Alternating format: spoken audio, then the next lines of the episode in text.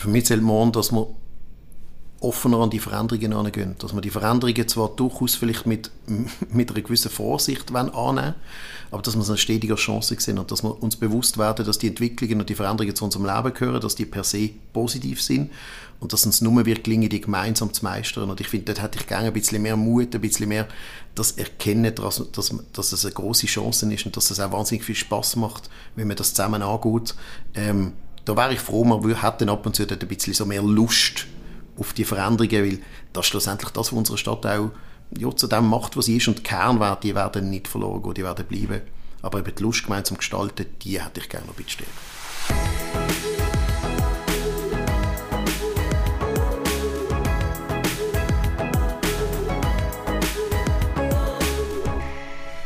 Willkommen bei «Was morgen für mich zählt», einem Gesprächspodcast aus Liestal. Mein Name ist John Häffelfinger und ich treffe mich hier mit spannenden Persönlichkeiten, die wie ich an einer nachhaltigen Entwicklung interessiert sind. Wie wir in der letzten Folge von der Baudirektorin von Basel-Stadt und dem Baudirektor von Basel-Land erfahren haben, spielt die Standortattraktivität eine grosse Rolle bei der nachhaltigen Entwicklung von einer Region. Jetzt zoomen wir sozusagen rein, von einer Makroebene in die Basler Innenstadt. Wir versuchen zu eruieren, was denn so eine Innenstadt wirklich attraktiv macht und wieso man auch dort leben und wohnen möchte.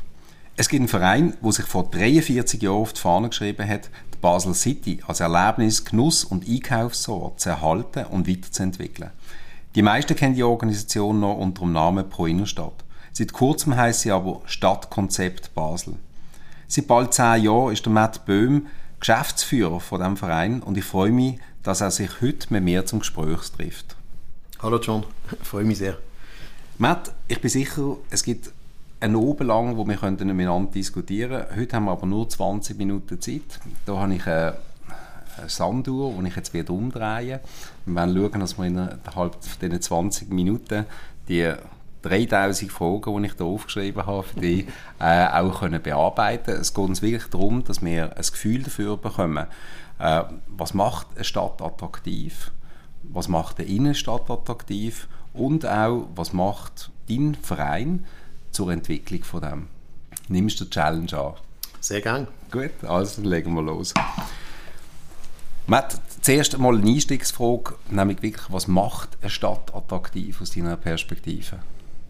Eine Stadt macht das attraktiv, was die Leute höchstens am meisten Mühe damit haben, nämlich die ständige Veränderung. Eine Stadt muss immer dem gerecht werden, was der Nutzer heutzutage erwartet, was der Nutzer in den nächsten Jahren erwartet. Und der verändert sich logischerweise. Der verändert sich erstens von der Altersstruktur her, aber er verändert sich schlichtweg auch von den Bedürfnissen her. Oder in einer globalisierten Welt spielt das Lokale wieder mehr eine Rolle, etc. etc. Von dem her muss sich eine Stadt ständig entwickeln. Und die Entwicklungen gehen für die Leute sehr oft schnell, insbesondere wenn die Welt sich dann noch so schnell bewegt, dann will man am Bestehenden festhalten. Aber der Tod, den die Leute immer herbeischwören oder die Angst oder so ein bisschen die Verunsicherung oder das, was im Moment einem stört an dem, was jetzt passiert, eigentlich würde das schlussendlich zu der Blockade führen und nicht die Veränderung per se. Ich glaube, das ist am schwierigsten, höchstens zum Zuordnen. Wie gesagt, man will an dem festhalten, was man bisher hatte. Das funktioniert aber nicht mehr, das muss man zuerst einsehen und dann muss man können akzeptieren, dass es im Raum und in den Angeboten Veränderungen gibt. Was passiert denn in der Innenstadt? Ja, es passiert wahnsinnig viel. Oder? Es passiert auf der einen Seite, dass man logischerweise etliche Sachen mit nachholen, die in den vergangenen Jahrzehnten höchstens nicht gemacht worden sind. Also es sind sehr viele Gebäudesanierungen vernachlässigt worden, es sind Flächenstrukturen nicht angepasst worden und es sind auch sehr viele Gestaltungsinfrastrukturelle Geschichten nicht so gemacht worden, wie man es höchstens nicht sinnvollerweise gemacht hätte. Das hat unterschiedliche Gründe, das dürfen wir glaube ich, jetzt auch nur beschränkt bedauern. Aber so eine Aufwertung von einer freien Strasse hat 26 Jahre gedauert, das kann man sich ja fast nicht vorstellen, dass man das nicht vorher angelenkt hat. Bei den Flächenstrukturen in Immobilien ist es vielleicht eher noch logisch, weil man das, sage ich jetzt mal, noch nicht so lange erkannt hat, dass man dort neue Angebote braucht. Hingegen bei den Sanierungen gibt es durchaus von uns auch Fragen, warum man gewisse Gebäude nicht schneller updatet hat in den guten Zeiten, dass man eben jetzt auch schneller wieder könnte, unterschiedliche Bespielungen oder Nutzungen zulassen könnte. Nachhaltigkeit spielt für euch eine wichtige Rolle, habe ich gelesen, sehe ich auch, wenn ich jetzt das Gefühl habe, dass sehr viel mehr Wert darauf gelegt wird, auch bei den Anbietern. Kannst du das irgendwie einordnen? Ja, ich glaube, es gibt wieder Markt, der dort spielt, oder? Also Nachhaltigkeit, jetzt wenn man mal nicht der reine Öko-Begriff mal rauslöst, also der, was eigentlich mehr oder weniger von den Leuten eigentlich zugeordnet wird, nachhaltig im Sinne von längerfristigen Wert generieren und schlussendlich höchstens auch längerfristige Wirtschaftskraft generieren und den gesellschaftlichen Nutzen, dann glaube ich, wird das in Zukunft nicht mehr funktionieren, wenn man sich nicht dem mehr oder weniger zuordnet. Also das geht. Ich probiere ein einfaches Beispiel zu nehmen. Man vernichtet wahnsinnig viel Infrastruktur von Läden oder von Gastronomielokalen, wie man das Konzept ändert. Und man überlegt sich höchstens weniger, wie könnte man das Material wieder anders einsetzen. Es könnte ja durchaus die Möglichkeit geben, dass man einen Shop in einem Laden eben nachher in eine Hotellobby rein tut oder in einem Restaurant dort wieder etwas inszeniert. Und am Schluss ist es bei der BLKB in Liestel ein Coworking Place, oder eine offene Arbeitsumgebung. Ich glaube, das ist ein Ansatz. Das andere ist, dass der Nutzer ganz klar verlangt, dass er will wissen, heute mehrheitlich, wer können wir Produkt? Was sind die Wege von dem Produkt? Wer hat mitgeschafft am Produkt?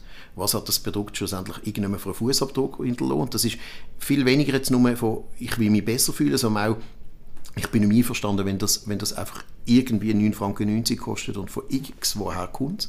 Das verändert den Markt extrem in der Mode, im Modebereich.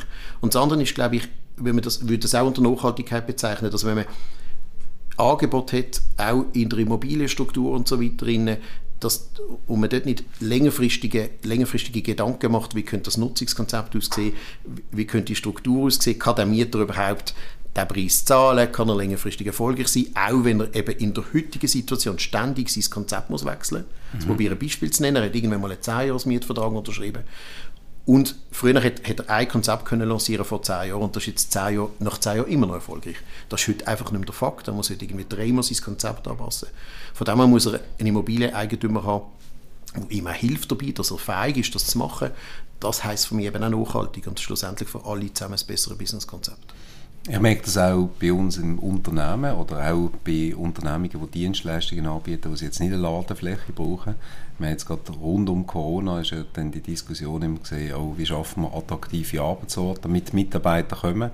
Dann haben wir gemerkt, Unternehmen pushen ihre Mitarbeitenden schon fast dazu, dass sie im Homeoffice sind.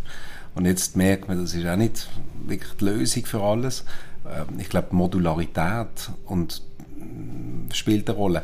Dort ist wahrscheinlich das Gewicht von einer Immobilie, Immobil heisst ja eigentlich nicht bewegen, ist an für sich fast ein Widerspruch. Oder? Wie löst man denn das? Ich meine, ich sehe auf der einen Seite, dass du eher mehr grosse Brands siehst jetzt in einer Innenstadt, wo sich das meiner Meinung nach vielleicht auch leisten können. Du musst heute gross sein und ein grosser Konzern, damit du überhaupt noch leisten kannst, in die Innenstadt zu kommen.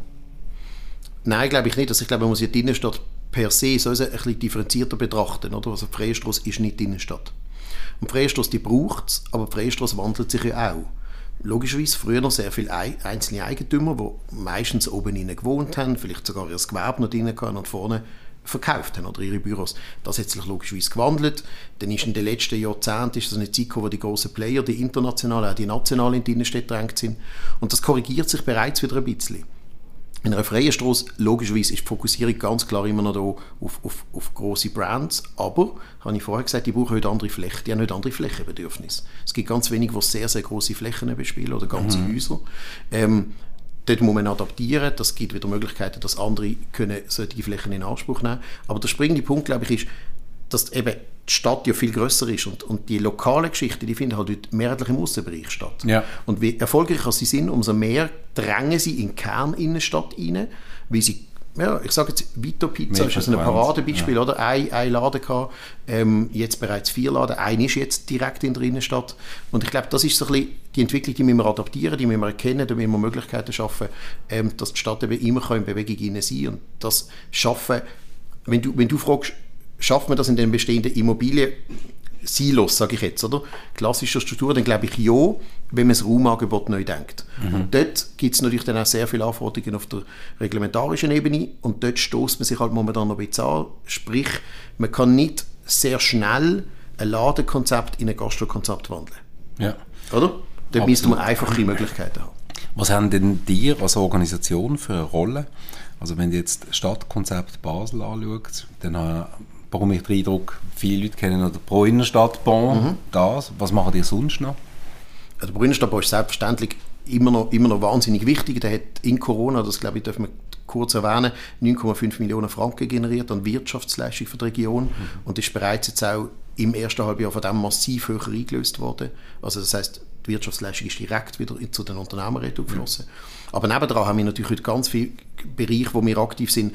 Wir erzählen Geschichten über unsere Stadt, wir zeigen, was passiert. Attraktiv sind in dieser Stadt, haben wir Bas Live, den Kanal, der eigentlich ein Medienkanal ist, wo wir komplett unabhängig sind, wo wir auf etlichen Ebenen können die Informationen, den Content, den Inhalt eigentlich dem Nutzer können erzählen können. Dann sind wir immer mehr im Immobilienbereich tätig. Da geht es um Nutzungen, da geht es um Türen aufstoßen, Weitervermietungen, Zwischennutzungen, auch Immobilieneigentümer dazu können bringen, gemeinsam dazu können einen Weg finden, was sind mögliche moderne Nutzungskonzepte, wie kann man unkompliziert den Zugang vielleicht einfach ein spannendes Konzept lösen, etc. Also das ist ein grosser Teil. Und dann logischerweise alles, was richtige Infrastruktur und Gestaltung geht in dieser Stadt, wo wir eigentlich nahezu in allen Projekten direkt involviert sind und aktiv mitschaffen. Du hast noch einen wichtigen Punkt gesagt. Man hat von aussen den Eindruck, die Innenstadt ist enorm teuer. Und das könnte ja dazu führen, dass halt die Attraktivität für kleinere Anbieter gering ist oder das Risiko sehr groß. Und darum sieht man auch immer wieder, früher haben wir das Lädeli-Sterben genannt. Gell? Aber was habt ihr dort für einen Einfluss? Können die mit einer Immobilienfirma reden? Können sie überzeugen, dass sie die Mietzinsen auf ein Niveau bringt, das attraktiv ist? Oder was machen die dort? Ja, also das, was du ansprichst, das machen wir sehr intensiv. Oder? Also das eine ist, dass man logischerweise muss sensibilisieren muss, wie sieht die Situation heute überhaupt aus.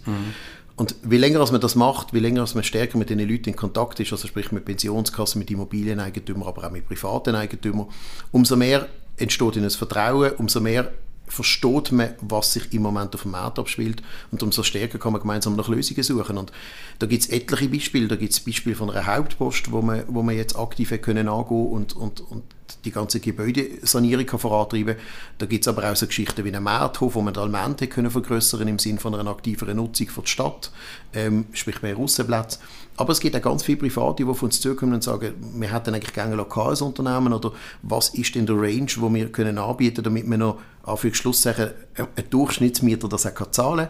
Also wir führen einfach wahnsinnig viele Gespräche und bieten Hilfestellungen bis zu vermitteln das auch. Es kommen auch immer mehr Firmen zu uns, die sich in Basel ansiedeln wollen. Erstaunlich viel, also auch während Corona sind etliche gekommen, bis zu Hotelbetrieb und Gastronomiebetrieb, also alles das, was man vielleicht in Corona nicht erwartet hätte.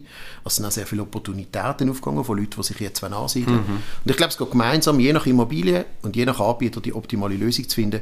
Die Immobilien sind im Moment, haben sich korrigiert, Preise, die werden aber auch sicher auch in einer freien Strasse nach der Neugestaltung wieder steigen, und sie werden in jedem Bereich von der Stadt, wo halt jetzt auch eine Gentrifizierung erlebt oder eine Aufwertung in der Umgebung, werden die hochgehen. Das löst dann auch andere Probleme aus. Aber ich glaube, da müssen wir uns irgendwie stellen und müssen schauen, dass wir ein gesundes Verhältnis haben. Und wenn ich das vergleiche mit Zürich, dann glaube ich, sind wir nicht schlecht unterwegs. Aber die Korrekturen haben europaweit stattgefunden von den Immobilienpreisen. Also von dem her sind wir dort, glaube ich, können wir relativ gut umgehen mit dem aktuell. Du hast jetzt von der Innenstadt und von der Wirkung auf die Gesamtstadt geredet. Wenn ich jetzt einen Blick wieder auf die Region, also wieder ein bisschen so einen Makroblick von oben nehme, was habt ihr für einen Einfluss für das Baselland oder für die Region selber? Ja, das ist eine gute Frage. Und ich denke, dass die kommt, wenn wir hier in Liestal sind. Für uns ist es ganz klar so, wir verstehen uns als Region, oder? Also für uns ist das alles zusammen ein Wirtschaftsgebiet oder ein Gebiet, wo wir leben drinnen, ein Lebensraum. Und wir können das gar nicht, ich sage jetzt, getrennt betrachten. Es ist relativ logisch, und ich finde, das hat der Oberbürgermeister von Weil immer wieder sehr gut erklärt, das Zentrum statt eben vom Dreiland, das ist Basel. Das ist auch historisch bedingt. Und ich glaube, unabhängig davon, ob es den Einkaufstourismus gibt oder einen Währungsunterschied, was es auch immer schon gegeben hat, müssen wir uns dann bestmöglich stellen, aber das Zentrum sind wir in Basel. Das ist faktisch so. Und dann müssen wir gewisse andere Anforderungen erfüllen. Aber ich glaube, es hat eben auch Impuls, oder? Von außerhalb. Also Basel hat ein gewisses Angebot. Das heisst, das Angebot muss nicht eins zu eins in Liestal und in Sissach etc. oder in Lausen so sein. Das muss aber dann auch nicht in Binningen so sein, weil sie in Basel so ist. Das heisst, man muss eine eigene Identität entwickeln. Und ich finde, Sissach ist dort relativ weit. Ist für mich so der schärfste Standort neben Basel, wenn man das so bezeichnen kann. Und ich finde, das ist auch mit Einzugsgebiet und Angebot und so, ist das einfach sehr griffig. Und ich glaube, das ist das, was wir brauchen. Und das ist gleichzeitig das Schwierigste. Und das ist ja in der ganzen Thematik, die man auch immer mit Shoppingzentren diskutiert hat, ist das Einfachste, wenn man eine Stadt wie Basel hat. Oder? Weil eine Stadt wie Basel entwickelt sich automatisch selber, zu einem gewissen Teil. Was man in kleineren Orten viel, viel schwieriger ist. Das zeichnet dann eben auch das Bild, wenn man nach Deutschland schaut. Deutschland hat genau in der Größe von Basel grosse Problematiken, oder? Also in den Städten in Deutschland, in den mittleren Städten, die 200.000 bis 400.000 Einwohner haben, das sind die Städte, die in Deutschland richtig arg betroffen sind. Ja. Die grösseren haben nicht so das Problem. Und in Basel sind das logischerweise dann eben kleinere Städte. Und ich glaube, eben nochmal, es geht um ein klares Konzept, es geht um eine klare Definition, und man muss irgendwie die Nutzergruppe einschliessen. Aber es geht nicht darum, dass man Sachen kopiert und sagt, Liestal muss gleich sein wie Basel. Das war auch noch nie die Idee gewesen, aber so von der Grunderklärung. Und Basel muss auch nicht Freiburg oder Zürich sein. Super, danke vielmals. Jetzt habe ich 5 Fragen, teilweise ein bisschen provokativ, aber ich bitte da einfach um einen kurzen Impuls bei diesen 5 Fragen. Corona-Effekt. Corona hat den Strukturwandel beeinflusst, schneller gemacht, hat das Lokale gefördert, also das Bewusstsein für das Lokale nochmal gestärkt und hat situativ oder zu gewissen Zeiten das Zusammenarbeiten beschleunigt oder erleichtert. Okay. Regionalität? Wahnsinnig wichtig, ein riesen Trend überall in ganz Europa, wo es grosse Nachfrage gibt, von der Nutzerseite her, aber auch von der Angebotsseite her. Dann Verkehr und Parkplätze und Einfluss auf die Attraktivität von der Innenstadt? Starken Umbruch, überall in Europa, andere Bedürfnisse in der Zukunft. Und die grosse Schwierigkeit ist, die Transformation anzukriegen. Sprich, in einer Transformation, finde ich, braucht es unbedingt beides, bevor es einen nicht mehr braucht. Und das ist ein Fehler, den man oft macht, auch aus politischer Sicht, aus unserer Sicht. Man steuert etwas, man will es jetzt, lässt das andere komplett gehen. Und das verhindert, dass die Leute die Veränderungen annehmen können. Es braucht in einer Transformation beide Kanäle. Und dann wird automatisch der eine wird an Geschwindigkeit zunehmen, der andere wird retour gehen. Aber auf den einen Schlag, der einen Teil abstellen, bewusst oder unbewusst, ist nicht klar. Jetzt bist du politisch korrekt gewesen, darum die Frage 3,5. Möchtest du mehr Parkplätze?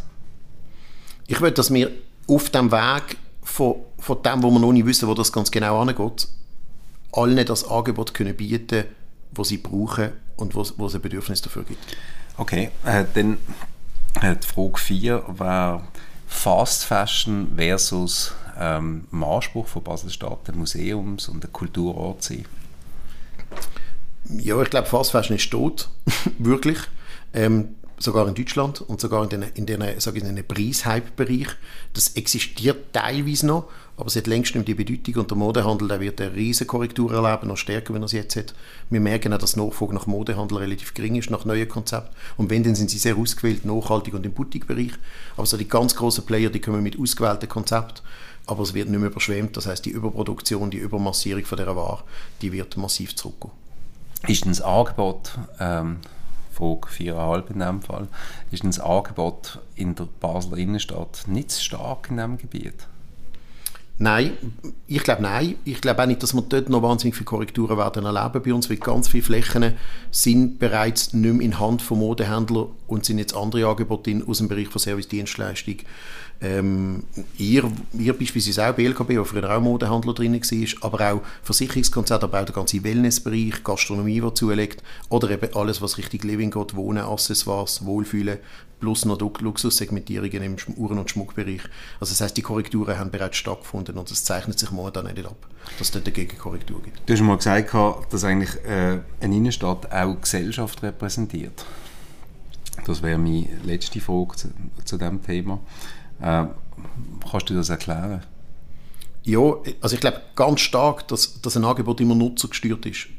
Das sieht man relativ gut bei den grossen Brands. Die gehen nicht dorthin, wo sie der Meinung sind, die Nutzerstruktur stimmt nicht. Und logischerweise richtet sich das eben auch ständig aus den neuen Nutzer, oder? Ich finde ein gutes Beispiel Reisebüros, oder? Wo man irgendwann mal gesagt hat, die verschwinden, oder? Und plötzlich die Jungen wieder merken, zusammen ein Reisebuch ist durchaus ein Erlebnis, funktioniert nicht nur über das Netz. Das führt zu ständigen Veränderungen und somit in Basel muss vielleicht einfach ein bisschen realistischer die eigene Stadt betrachten. Wir sind nicht Zürich, wir sind auch nicht Genf, wir sind keine internationale Großstadt. Das ist in der Schweiz, sagen wir wirklich maximal Zürich, Genf nochmal mit einer anderen Konstellation. Man sieht ein bisschen in Luzern, was die Problematik ist, wenn man nur eine Segmentierung hat mit Tourismus, was es auslöst, Corona. Und ich glaube, dass Basel sehr, sehr gut unterwegs ist in der Entwicklung. Logischerweise, wir haben auch starke Herausforderungen, es ist auch nicht einfach alles einfach. Aber die Entwicklung passiert bei uns relativ gut. Vielleicht auch aus dem Mix, den du entsprochen hast, dass wir nochmal ein bisschen andere Klientel haben, was zwar sehr divers ist, aber halt trotzdem in der Art und Weise vom Bedürfnis dann sehr einheitlich. Und ich glaube, wenn man etwas Spezielles will, etwas Außerordentliches, und man will die absoluten High-Level-Brands, die noch Louis Vuitton kommen und so weiter und Apple, dann, ja, dann muss man nach Zürich, und das ist auch per se nicht falsch. Also nochmal, ein Gebiet wie die Schweiz, das richtet sich schlussendlich nicht an Basel und an Zürich aus, sondern an einen globalen Markt. Also wenn wir in der Schweiz alle Angebote haben und wenn wir nicht in Basel alle Angebote haben, das ist unrealistisch und ist höchstens auch früher noch nicht so gewesen. Sehr gut, danke. Matt, zum Abschluss jetzt noch eine Frage. Was zählt für dich morgen? Für mich zählt morgen, dass wir offener an die Veränderungen herangehen. Dass wir die Veränderungen zwar durchaus vielleicht mit einer gewissen Vorsicht annehmen, aber dass wir es eine stetige Chance sehen und dass wir uns bewusst werden, dass die Entwicklungen und die Veränderungen zu unserem Leben gehören, dass die per se positiv sind und dass uns nur wird gelingen, die gemeinsam zu meistern. Und ich finde, dort hätte ich gerne ein bisschen mehr Mut, ein bisschen mehr das Erkennen, dass es eine grosse Chance ist und dass es auch wahnsinnig viel Spass macht, wenn man das zusammen angeht. Da wäre ich froh, man hätte ab und zu dort ein bisschen so mehr Lust auf die Veränderungen, weil das ist schlussendlich das, was unsere Stadt auch zu dem macht, was sie ist, und die Kernwerte, die werden nicht verloren gehen, die werden bleiben. Aber eben die Lust gemeinsam gestalten, die hätte ich gerne noch ein bisschen stärker. Sensationell. Danke vielmals, Matt. Sehr gerne, danke für die Zeit. Jetzt, was nehme ich mit aus diesem Gespräch? Ständige Veränderungen tun nicht nur unser Leben, sondern auch eine Innenstadt dominieren. Aber das ist auch eine Chance. Und es macht den Raum viel attraktiver. Besonders gefreut hat mich natürlich auch, dass der Matt gesagt hat, seine Sache sei im Basel-Land der schärfste Standort neben Basel. Und ein toller Einkaufsort. Ich möchte mich ganz herzlich für euer Interesse beim Zuhören bedanken. Ihr könnt gespannt sein auf den nächsten Podcast. Und wenn ihr ihn nicht verpassen wollt, dann abonniert ihn am besten. Danke vielmals.